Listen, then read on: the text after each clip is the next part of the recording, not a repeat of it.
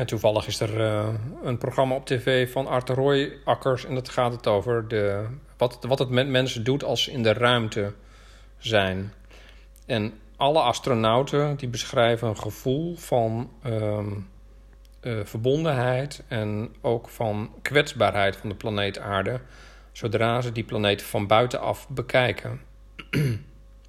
ze geven aan dat uh, ze doorhebben dat, het, dat we allemaal met elkaar verbonden zijn op één uh, ruimteschip. En dat we maar met een heel klein dampkringetje beschermd worden tegen de woestenij die de, die de zwarte ruimte is daarbuiten. Um, ja, het is wel uh, ontroerend en uh, de oplossing wordt gezocht, werd gezocht in. Nou, dan moet iedereen maar een ticket boeken zodat hij buiten, van buitenaf de aarde kan bekijken. Maar dat is helaas natuurlijk extreem vervuilend. Dus we zullen iets anders moeten doen om te voelen hoe kwetsbaar de aarde is en hoe we daarvoor moeten zorgen. En dat ga ik regelen.